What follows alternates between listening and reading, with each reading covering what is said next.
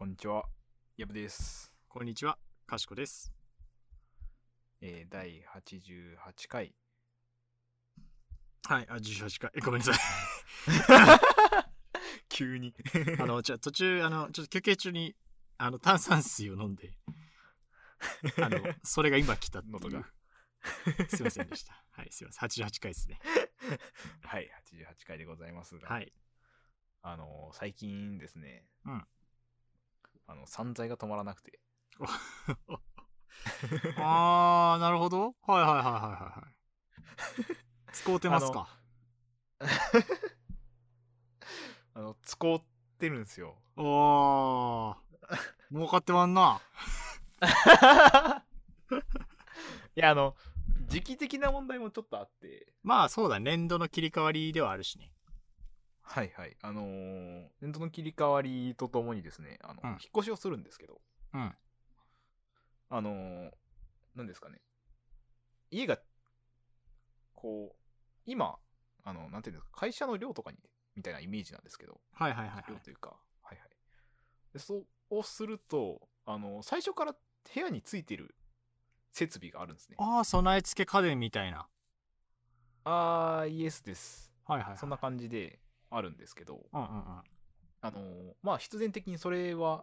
買わないといけないじゃないですか。まあそうだね、なくなっちゃうからね。でまあそれの買い物ととうとうと一緒にこういろいろあの家の中の家具の見直しとかをし始めて、あ、リアル動物の森やってますね。リアル集まり、リアルマネーが減るタイプのちょっと株やってる。で、あのー、例えば今僕なんあのー、こたつ机みたいなのに、うん、あの座椅子で、うん、ああ、なんか言ってたね。うん、はい、普段過ごしつつ、あのー、仕事とかもそれでやってるんですけど、うん、まあそろそろ机欲しいなと。ああ、シンプルにね。はい、思って、うん、あのー、電動昇降デスクをですね。待ってよ。嘘だろ。嘘だろ。いきなりそこ行くの？いや、もうどうせ買うならっていうとこあるじゃないですか、やっぱ。いや、どうせすぎるよ。どうせすぎるよ。ちょ、ちょ、だって違う。あのね、いや、電動昇降デスク知らない人もいるかもしれないからあれだけど、要するに高さがでん、はい、電気とかで自動で変えれて、要するに座ってもできるし、はい、スタンディングでも使えるよってやつでしょ？イエスですね。いや、お前、この間まで地面に座って作業してたやつが何言ってんだよ。あの、椅子に座るどころか立って座ることまでこうできるようにいきなりステップアップしたんですけど。ステップアップしすぎだって。ぜいやえスタンディングどっかでやったことある人？あのー、ないですね。あー、もうダメですよ。もうダメ、終わりです。あのあのあセルフスタンディングならあるんですよ。セルフスタンディングってどういうこと？あの高さが変わらない机で、うん、あの膝立ちをするっていう。それはなんか違うじゃん。あ、いや、一緒じゃないですか。一緒じゃないんで、じゃあみんな、いやだってやってる人見たことないでしょ他。その 急, 急に急にパーってなんか、あ、ちょっとすいません、 今, 今だけみたいなのはあるかもしれないけどさ、それがだって シーエム で流れてこないのはそういうことだよ。いや、あのー、しました、これが。いや、するよね。だってあれ安いやつでもそれなりにするもんな。あのそうですね、あのそれなりにリーズナブルでこう結構よく使われてるのがフレキシスポットっていう、はいはいはいはい、名前のやつなんですけど、うん、あのそれがだいたいまあさんまんごせんえんぐらいイメージ、まあまあ手が届くぐらいじゃないですか。ああああ、でまたここからあの天板とかにこだわりだとちょっと値段が上がったりするんですけど、はいはいはいはい、まあ、基本的にはあの値段って何に依存するかっていうと天板と、うん、あとはこの昇降する足のフレームの部分とかのこう出来とかあの何静かさとか、はいはいはいはい、あの電動にしてもあのメモリー機能がついてて高さを覚えてくれるとか。ああ、なるほどね、一発でそこ行ってくれるみたいな。はい、あとなんかまあ、ちょっと嬉しいあの ユーエスビー 充電器の挿す口がついてたりとか。あ、ちょっと嬉しいねとかとか、まあいろいろで、ね、お値段変わるんですけど、はいはいはい、あの僕があの買ったのがですね、うんえー、ごまんにせんはっぴゃくえん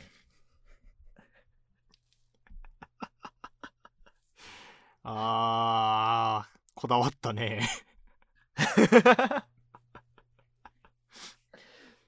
え、すごいな、ちょっといいの、うん、それはさあれだよ、あのなんかその職場とかでスタンディングやってる人がこれ家でもスタンディングの方がいいなって思って買うやつだよスタンディング経験者がやるやつだよ。いやでもでも聞いてください。僕は結構もう在宅勤務が多いんですよ。うん。いやわかるよ。それ話聞いてれば。あの聞いてびっくりされると思うんですけど。うん。あのにがつ中いっかいも会社行かなくて。ね。聞いた時俺びっくりしたもん本当に。そんなことあるんだと思って。なんかもうちょい週いちぐらいは出るのかなって思ってたわっていう。ゼロびっくり自分でもびっくりしたんですけど。と考えるともう、うん、職場は家なんですよ。まあそうね、確かに。じゃあいいじゃないですか。違う違う違う違う違う違う違う違う、その理論は飛躍してるぞその理論は飛躍してる。じゃあ分かる、そのもう仕事場になるから、その職場環境、仕事環境ということでお金を投資したり、はい、物をいいものを買ったりするのはいい、それはいいんじゃないかっていうのは、そこ俺は賛成なの。はいはいはい。でそこでじゃあお金何に使うか、スタンディングデスクですねじゃないのよそれまたシンプルにシンプルに椅子とかさまずは椅子だろうよああの椅子がじゅうまんです。うおーうおー、人の夢は終わらねえいやーびっくりした。その二段構えでびっくりしすぎて黒ひげ出ちゃったよあらそう、アーロン・チアクとかですか。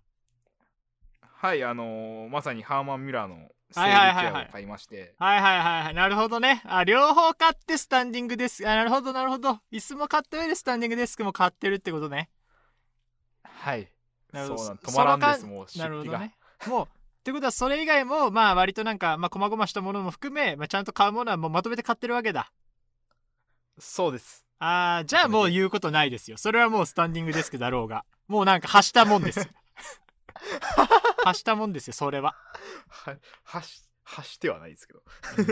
それがなんか善かなって、あの一重で言う十かなって思ったから、そのスタンディングデスクが、ね、あ、なるほどなるほどなるほど、うん、かなって思ったから、あのー、いやそうじゃなくてさまざまあるうちの一つがスタンディングですけど、としたらもう全然全然いいと思いますよ、はい、それはもうそんなのはしたもんですから。まあ椅子の半額なんでね、安いもんですよ。いやそうなんですよ、全然椅子に比べたらね全然安いもんです、うん、別にだって、はい、あのスタンディングだけじゃないから普通に座って使えるから最悪座ってもね、もう快適にできるんで、ね、そうそうそうならもういいいいいい職場環境、いい仕事環境を整えましたねはい、あの貯金と引き換えに、はい、まあけどそれは健康につながりますから。そうなんです。そう、おお、急に急に声でかくなった腰に優しい。いやそうなんですよ、本当健康はね金で買えないですから基本的には。はい、あの予防予防ということで、そうそうそう、皆さんもそういう感じでいかがでしょうか。証拠デスクと、そっちじゃねえだろ最初に証拠デスクをおすすめするんじゃないんだよ、違うんだよ、ハーマンミラーなんだよおすすめするならあ、まあのー、いいですよ、めちゃくちゃ、あのー、いや知ってるよ、セールチェアもよ、あのー、セールチェアも良かったんですけど、うん、あの実際座りに行ったんですよ、はいはいはいはい、大塚家具に、うん、行ったんですけど、あのー、アーロンチェアは団地でした、うん、あ正直や。やっぱそうなんだ。セールチェアが霞んで見えるほどの座り心地。へえ、やっぱみんなアーロンにする理由があんだね。あります。まあ値段の差もすごいですけどね。まあね、確かにまあいいものにはちゃんとそれなりの値段がつくってことですね。はいはいということで、まあ、はい、あの良い仕事ライフをねはいじゃあ始めていきましょうかね。はいはい、えー、かしことやぶのやぶさかではない。ない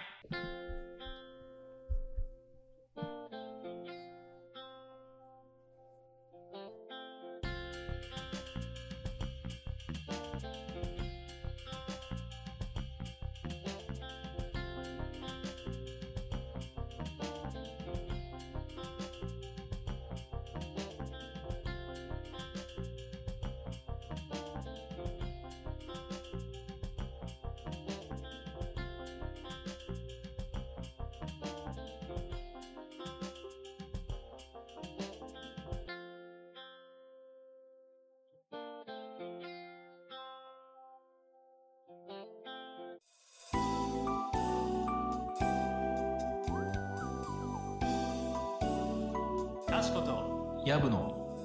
やぶさかではない。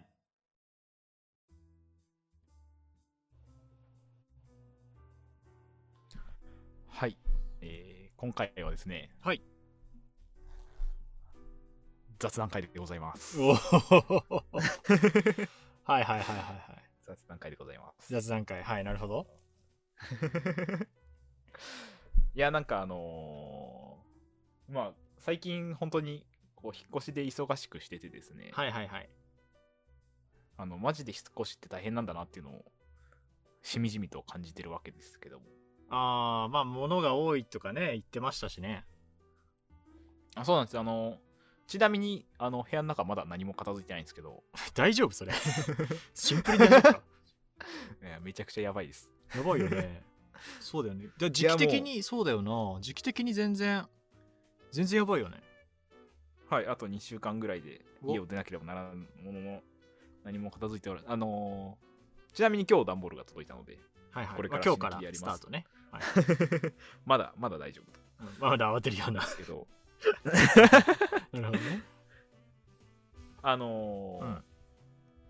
なんていうんですかね、僕引っ越し手続きをフルフルでやったことがなかったんです、これまで。はあはあはあはあ。なん、なんだかんだあのーあれですね、会社の寮に引っ越すときは結構会社の方で手続きが済んだので楽だったりとかで、その前の普通の引っ越しってあのまだ学生時代だったんで、うん、結構名義人が親だったりとか。なるほど、ああ、そういうことか。そこら辺含めて全部自分でがないってことか。あ、なかったんですよ。はいはいはい、なるほどね。なんですけど今回あのー、なんですか、家の契約から、まあ、電気ガス水道ネットもろもろすべて自分で手続きをしないといけなくてですね、うん、まあ大変なんですよ。まあそうでしょうね。いや、聞いてる人も皆さんご存知だと思います。皆さん、そうです、皆さんご存知だと思いますけどね。いや、もうそれがしんどくてですね、はいはいはいはい、もうもう死にそうでございます。端的なね一言でしたね今ね。あ、珍しいですね、なかなか一言でポンとそいつが出てくるっていうのは。あのキャパゼロです今。うわ、やば。あのまあな ん, なんていうんですか、普通にあの仕事もこうネットワークに向けてめちゃくちゃ引き継ぎとか、うん、確かにとかとかまとめとかがこう、うん、なんていうんですか、しわ寄せが来る時期。そうだね、いちねんぶんのしわ寄せ来る時期ですからね。そこに重ねてあのもう一つ仕事の話で言うと、うん、あの研修がちょっと次の年度になるときに、まあ、全員一斉で研修があるんですよ。はいはい、用意ドンと、はいはいはい、それそれも結構こう日程キツキツなので、はいはいはい、あのー、ですね、もう残業マックスまで行くぐらいの勢いの。マジ？いやー、マジです。超働いてるじゃん。マジで、マジでキャパないんだね。いや、マジでキャパないんですよ。で、に加えて、あの、各種手続きあるじゃないですか。ああ、はいはいはいはい。あれ、電話とかでやるんですけど、あ、日中しかやり取りできないんですよ。出た。昼休み鬼電するしかないやつやん。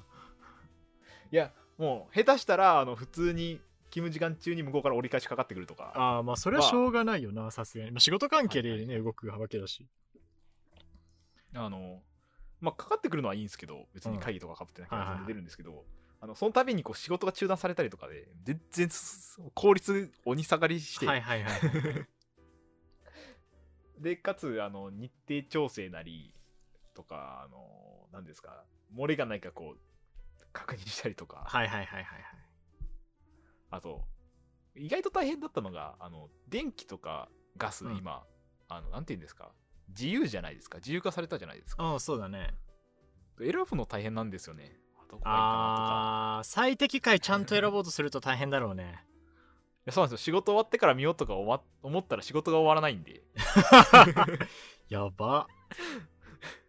やばいね、キャパゼロでございます本当によくそんな中今日撮ってくれてるねマジでいや逆にあのー、先週言ったんですけど今日撮らないともう確かにこの後多分余裕ないだろうなっていうギリギリのラインを攻めております。うわーなるほど、ね、あでもあれなんですよ、その業者の人と仕事の人以外とマジで会話しなくなったんで、うんうん、人間性を担保するためにはこの収録がいるんですね自分が人であるためにすげえライフラインになっちゃったなこれうわいやそれはちょっとやばいわ。なんか何ですか、仕事終わってから、うん、本当にあのマジで仕事ができなくなった時間から、うん、寝るまでぐらいしか、うん、あの自分の時間がないんですけど、はいはいはいはい、夜更かししてもだいたいそれさんじかん取れてよじかんぐらいなんですよ、うんうんうんうん、でそこに普通にあのご飯食べてとか、はいはいはいはい、ああそうね入るんで、うん、あの何ですか、社会性が失われるというか、うん、そうなんですよ、うん、マジでそれなんですよただ飯を食って寝てるだけの生き物と化してしまいそうなんで、うんね、ほんとそれだよなそれなんだよなそれなんですよ、うん、あの楽しくないもんいやそうなんですよ。あー、うわそれマジでお疲れ様です。いやこの雑談と言いながらほぼ愚痴ですけども、いやいいですよ愚痴りましょうよ僕もちょっとね昨日友達と会って久々にあのすごい愚痴りましたけどね、はいはい、友達からのアドバイスが一つだけすごい心にしみたのが、あのスケジュールのバッファーにばい取れって言われました、はい、いや、ま、学びましたこのバッファーの大事さを。うんいや学んだ。いやそうなんだよな。いや俺もさと全く取らないわけじゃないじゃん互いに多分。まあそうですね。で用意するんだけどなんかちゃんと綺麗に潰れてなんだちょっと足りなくなってみたいな。いやなんなんですかね。なんなんだろうね。あのなんていうんですか、仕事の方でも結構僕はバッファーを取るタイプなんですよ。うん。あのなんていうんですか、今週これぐらいできそうですみたいな見積もりを出すときに、うん、なんですか結構バッファーを入れてるつもりなんですね、限界まで。うん、うん、分かる分かる。綺麗になくなるんですよね。そうそうなんだよなんだろう、なんかさな、まあ、これちゃんとさなんかよく言われすぎてこれ本当にソースあんえエビデンスというかソースがあるのか分かんないけどさ、その仕事って与えられた時間まで最大化するって言うじゃん。あーいますね。それなのかなと思うけど、だからそういう意味で本当に余裕を出すためには、はい、例えばいつかでこの仕事やるっていう、この仕事をバッファ持った状態でこのいつかでやりますよじゃなくて、はい、バッファバッファもちょっと残した状態でよっかかんでやりきるみたいな形じゃないと多分残んないんだよね。そうか、期限を早めに切ることでバッファを生み出すみたいな。そうそうそうそうそうそうそうそういうことですか。そっちなんじゃねえ。だそうするともうね、その与えられた時間っていうものがよっかになるから、その場合は。はいはいはい。っていうことなのかなって。確かにそうかも、うんうん、いやそうね、それはちょっと最近そうだな、ちょっとスケジューリングやっぱむずいなっていうのは最近改めて思うな。思いますよね。ああのあれだわ、うんあいいよいいよ、はい、ああ、うん、じゃあ全然話変わるんですけど、うん、いやもうこんな場だから言うんですけど、うん、なんかこう研修の時間ちょっと嫌だなっていうそれはそれは何どういうどういうどういうスタンスの嫌なの？あのなんて言うんですか、あのー、オージェーティー がいいなっつって。ああ、なるほどね。やつです。まあまあ現場じゃないとっていうね。まあ分かんなくはないけどな。まあまあ確かに。うん、まあ、そう、一概にこう、なんていうんですか。全員を対象にこうやらせる研修が悪いとは思わないんですけど。うん。なんていうか。まあ、まあけど、その一人ごとの個別最適化とさ、そのけどめっちゃ量がいる、はいはいはい、めっちゃ人数がいる場合のやっぱなんていうかそこの平均を上げなきゃいけないみたいなのもどっちもわかるじゃん、ニーズとしては。まあまあまあわかりますけど、あまあね、人それぞれ。逆に オージェーティー が嫌って人もいるだろうしな、中には。あ、まあまあまあそうっすね。うん、嫌だ、そんななんかチェックされるの嫌だみたいな。あのなんか空気感的な話で言うと、うん、あのですか、いやーめっちゃきついよね、でも俺らも乗り越えてきたからみたいな、はいはいはい、あれはすごい嫌いです。あれはシンプルに嫌いです、うん、そうだね。あれはなんかなんだろうな、本当にうんなおおでみたいな。でっつって、うん、飯の一個でもおごってくださいよじゃあっつって。そうだね、それはマジで、それは駅こっちの駅にならないからね。いやそうなんですよ、いや知らんからっていう、うん。そうね。まあまあまあ、俺はあんまり研修とかないとこだからな。むしろ逆に俺も研修欲しいもん。あ、逆にですか。うん。なんかこういうことが気になるなとかあって、なんかそういうそなんか全体研修ってさ、あのよく言えばその最大化はできないけど、その課題に対しての、はい。なんかその最低のミニマムでここまでは抑えておかなきゃまずいんやでっていうのはわかるじゃん。あ、まあまあまあそうですね。なんかそこ、そう、そこのライン、あ、そうそうそう、そこのラインをなんか知りたいっていうのもあって、あ、はいはいはいはい。っていうなんか研修もあったりはするかな。だから入ったすぐの時って、うちは結構なんだろう、はい、あのお客さん対応をするようなとこだから、はいはいはい、本来はねそういうのがあのあるとこなんだけど、俺はちょっとその職種的にそれがなかったから。いきなりノンマニュアルでそのお客さん対応しなきゃいけないってとこだったら、結構それきついですね。うん、きつかったよ。だって電話出てねって言われてさ、電話の出方を知るわけがないんだなっつって。あのむしろ俺大学、そう大学院とか大学時代のバイトで電話避けてきたから、苦手で、はいはいはい、だからうわーと思って、だから最初のいっかげつぐらいマジで先輩のやり方見て、でなんかメモして覚えてみたいな。でまた先輩が異常に電話取るの早いのよ。マジでワンコール目とかバッて取って、マジで俺よりも遠いのに俺より先に取ってくのよ。すごい。そうだからあのそれこそ オージェーティー 詰めなかった、そういう時は。あ、喋れないと思って。そうっていうので少しずつね、まあその後あのーちょっとずつ取れるタイミングが増えてきたから、自分で取ってっていう風に対応してて、今はねもうなんか全然なんていうか電話あ、あんだけ苦手だった電話が今こんなねなんか他事しながら取れるようになったかっていうぐらいのもんだけど。お素晴らしい。うん、電話へのハードル下がったから、俺今店の予約とか結構電話にしちゃうもんね。ああ。そんなところまで生かされたんですね。うん、なんか全然その見た時にさ、三角とかあるじゃん、食べログ予約しようとすると。あーあります、電話で予約みたいな。そうそう、とかなんか微妙いかなとか、あとだって急な時とかね。ああはいはいはい、はい、だったらぐらいの。そうそう、あとはこの間ね、それこそこの間去年の年末かいつか忘れちゃったけど、その何件か当たりたいなって時もあるじゃん、候補が出て。ああありますあります。あれもうそういう時はこう電話の方がずっと早いじゃんっつって、ああもしもしーっつって、おいしいっつって、何何何何何時これです、あダメですか、あそうそうですって言って。相当手慣れてますよ今の感じで。マジでマジで手慣れてるよそこに関しては。全然知らない人の番号にかけるのいけるようになったもん。じゃあそれはもう オージェーティー 成功じゃないですか。まあ、で誰からも教えてもらってないんだけど。トレーニングかは知らない、まあ、トレーニングそうだ、トレ研修ではないんだよな、なんかそういう意味ではあの、まあ、戦いながらともそのそう戦い方を学んだみたいな。まあけどそういうだけそうだね。成長するタイプ。そうそう。けどげ現場でやるってそういうことだよね。やっぱ現場でやらないと。はい。そうそうはいはいはい。あくまで現場で使うための能力をやってるわけだから。そうなんですよ。うん、なんかこう経験としてやっぱ積んだ方が身につくというか、うん、確かにイチローも言ってた、肌感で持ってる経験が強いんだっつって知識じゃイチローが言うならっっそうそう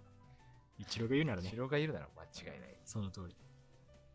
そうね確かにどうなんだろう、他の会社とかもさんねんめとかごねんめとか、あけどあるのかな、そういうタイミング節目、節目研修みたいな、やっぱポジションが変わってくるとあったりするのかな。あのー、あれですね、多分あのいわゆる会社の、うん、何ですかあのフェーズっていうんですかね、うんうん、とかにもよると思ってて、うんうん、あのまあ当たり前ですけどこうベンチャー寄りの方って、うん、結構その役職的にも、うんうんうん、なんてカチッと決まってるわけじゃないです、まあ、ないじゃないですか、ね、あの、うんうん、動き方とかが、うんうんうん、そういうとこだとあんまりないイメージがあるんですけど、うん、あのこの役職は、まあ、こういうことが求められてみたいなのが結構明確化されてくるような会社のフェーズになると、うん、その例えばあのプレイヤーからマネージャー側に移るタイミングで、はいはいはい、その、まあ、やっぱりこう部下を持つための研修みたいなのとかあったり、はいはいはいはい、っていうイメージはあります、うん、確かにそうだね、確かにそこ結構大きいね、プレイヤーからマネージャーになるみたいなは、まあ、やっぱりこうなんですか本人も多分、うん、すごくあの影響大きいと思うんですけど、うん、あの持たれる部下側にこう負担がいかないようにっていうのもきっとあるんでしょうね。あるんでしょうね。うまくいってるとは思わないけどね。いや結構多くない？いや、あのー、俺もそのパターンなんだけど、プレイヤーのまま、プレイヤーの目線、たち、め、プレイヤーの目線のままた立場だけマネージャーになっちゃう人いるじゃん。いますね。俺はまさにそのタイプで、あの俺はマネージャーがすごく下手な、はいはい、マネージメントが下手な人なんだけど、だから俺はもうマネジメントの立場に極力つきたくないのね。できんと。そうそうそう、もうできん、まあ、迷惑をかけるし互いに気持ちよくないからやめた方がいいみたいな感じなんだけどけどやっぱいるじゃんね、はい、そのやっぱ日本ってさ年数で上がってっちゃうから、まあそうですね、仕方ないというか、そうそうそう、でプレイヤーの目線のままマネージャーになっちゃう人のやっぱプレイヤーへの指示っていうのは、それはマネージャーが言うことじゃないよねってことを言われるんだよな。なんかその裏にすごく実感を伴った何かが、この間もあったもん、この間もあったそれはお前の言うことじゃねえだろっていうね、こっちが出したものに出してお前はそこを判断するべきじゃねえだろっつってね。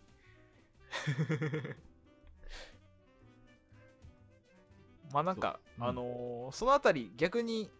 すごくうまくやってくれる方も、うん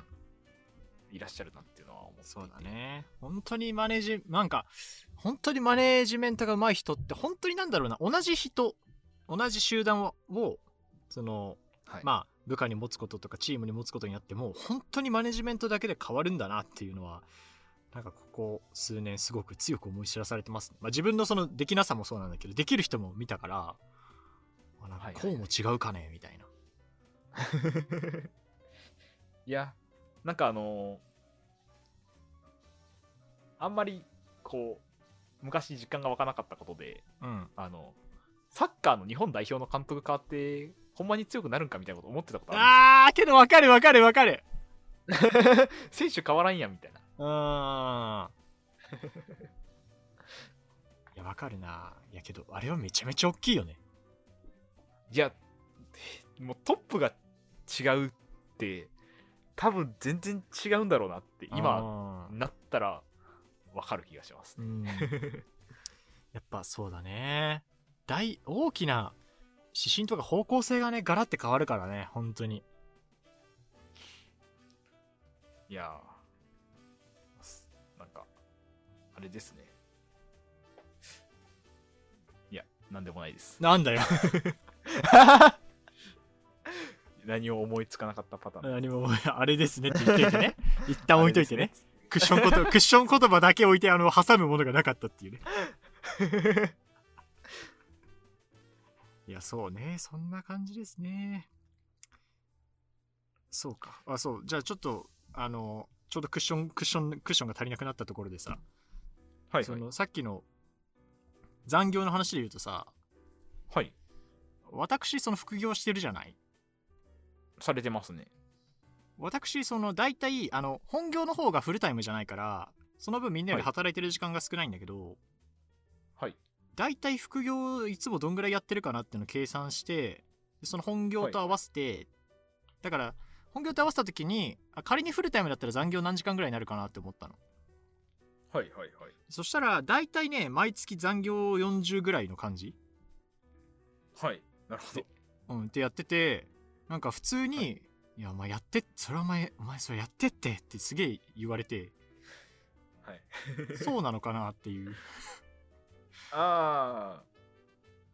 そうですね、あのー、フルタイムで毎月残業よんじゅうは多いです。あ、やっぱそうなんですか。多いですね。あのー、だいたい、うん、目安がさんじゅうぐらいですね、うん、ああなるほどね。まあだからちょっとちょっと多いぐらいか。だからまあそうですそうですそうです。あのー、労働基準法 の,、うん、あの法定労働時間ってあるんですけど、うん、これが、ね、えっとイエスです、はいはい、いちにちはちじかんのいっしゅうよんじゅうじかん以内、はいはいはいはい、が、えっと、法定なので、うんうんうん、で、えっと、時間外労働の正しい上限として、まあ、月よんじゅうごの年間さんびゃくろくじゅうじゃないですか、ね、はいはいはい、なので、えっと、そう考えるとさんびゃくろくじゅう守ろうとすると割るじゅうにで普通さんじゅうになるはずなんですよ。あーそうかそうか、そうだね、確かに。はい、なんでよんじゅうってことはどっかの月のやつを借りてきてるみたいなイメージなんですよ。あーかあれだね、契約で限界突破してるからね。ですですですいやけど正味なんかさ、なんだろう、あの世の中そうは言ってももっとすごい人マッチいくらでもいるじゃんあのーなんですかね、モンスターみたいに働いてる人はいますね。あまあ、だし我がね、我が国のさ、日本の問題の一つではあるじゃんね、長時間労働っていうのは。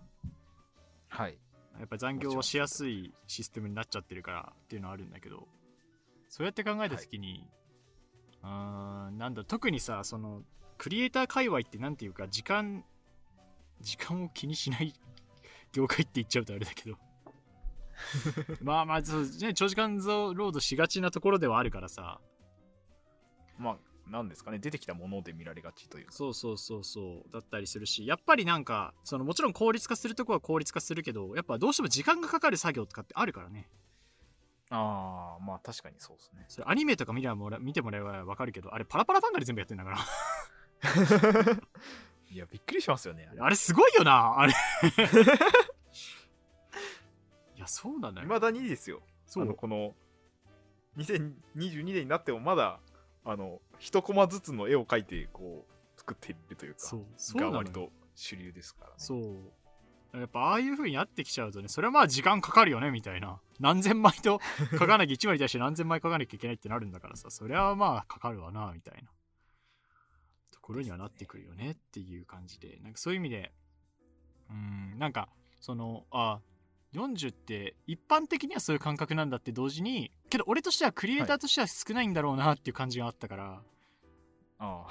あなるほどなって思いつつ、あともう一個驚いたというか、まあ、なんかそれはうすうす気づいてたんだけど、俺そもそもすげえ残業したくない人なのね。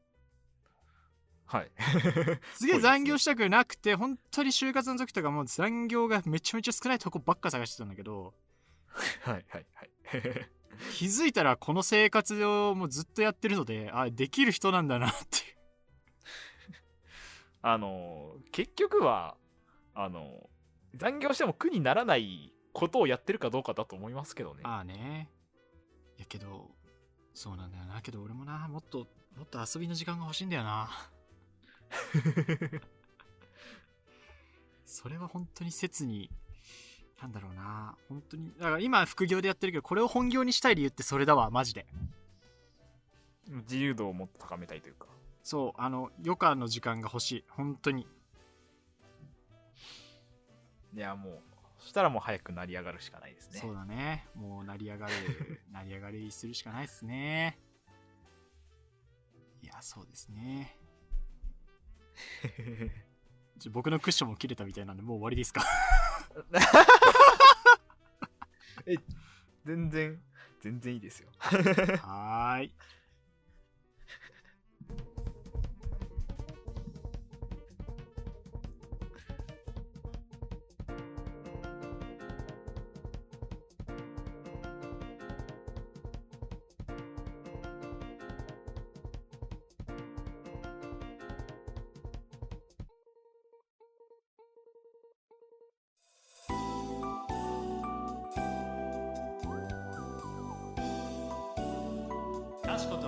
やぶのやぶさかではない。はい、というわけでエンディングでございます。はい、はい、というわけでお知らせいきたいと思います。えー、こちらかしことやぶのやぶさかではないはですね、現在各種媒体で配信しております。毎週水曜日お昼のじゅうにじ頃に更新予定で、スタンド エフエム ポッドキャストでそれぞれ本編配信しております。スタンド エフエム ではレターという機能があって、そちらからお便り募集してます。ポッドキャストでは Google フォームでアンケートフォームが設置してありますので、そちらから。メールがいいよって方はですね、メールアドレス ノット ヤブサカ アット ジーメール ドット コム、ノット ヤブサカ アット ジーメール ドット コム までよろしくお願いします。そして各種 エスエヌエス でシェアもお願いします。ハッシュタグやぶさか、ハッシュタグ ケーワイ やぶさかですね。ハッシュタグ ケーワイ やぶさかつけていただいて、まあ今日は雑談だったからなんだろうな、まあ、みんなの愚痴とかでもいいですしね、それこそはい何でも何でも、はい、あの前回言ったんですけどトークテーマとかでも全然。あ、そうですね。はい、僕もあのまた一人知り合いに。言いましたよ。お、また一人また一人聞いてるかもしれないリスナーがリスナーが増えてるかはわからないわからないそれはわからないですけど、はい、そんな感じなんでぜひぜひハッシュタグ ケーワイ やぶさかつけてつぶやいていただけるといいかなと思います。そしてそしてはいはい、えー、と YouTube と TikTok ではですね、えー、各放送の面白いところをギュッとまとめて作ったショート動画を配信しております。えー、YouTube のチャンネル名はかしことやぶのやぶさかではない、えー、TikTok のアカウント名は notybsk ノットやぶさかでやっておりますので、ぜひぜひ、えー、チャンネル登録フォローの方よろしくお願いいたします。はい、えー、もうね新作出てると思いますのであのここさん週よん週ぐらいにわたって同じことずっと言ってます、ね、いやけど今回はもうもう、もう出てるんだよこれは。さすがに。あ、そういうことですか。そうそうそうそう出ています。はい、はい、出ていますのでチェックお願いします。お願いします。はい、自分をねちゃんと追い詰めていく。バッファを削っていくスタイル、こういうこと。だからいつかをよっかにしたのね。これですか。いつかをよっかにしたの。これだったんだ。これなんですよ。そうそうそう、それなんです。はい、なので出てると思いますので、ね、ぜひぜひチェックしてみてください。はい、お願いします。はい、というわけでじゃあそろそろ開きにしましょうかね。はい。はい、というわけで今回もお聞きいただきありがとうございました。ありがとうございました。えー、ここまでのお相手はかしことやぶでした。えー、それでは皆さんまた次回お会いしましょう。さよなら。さよなら。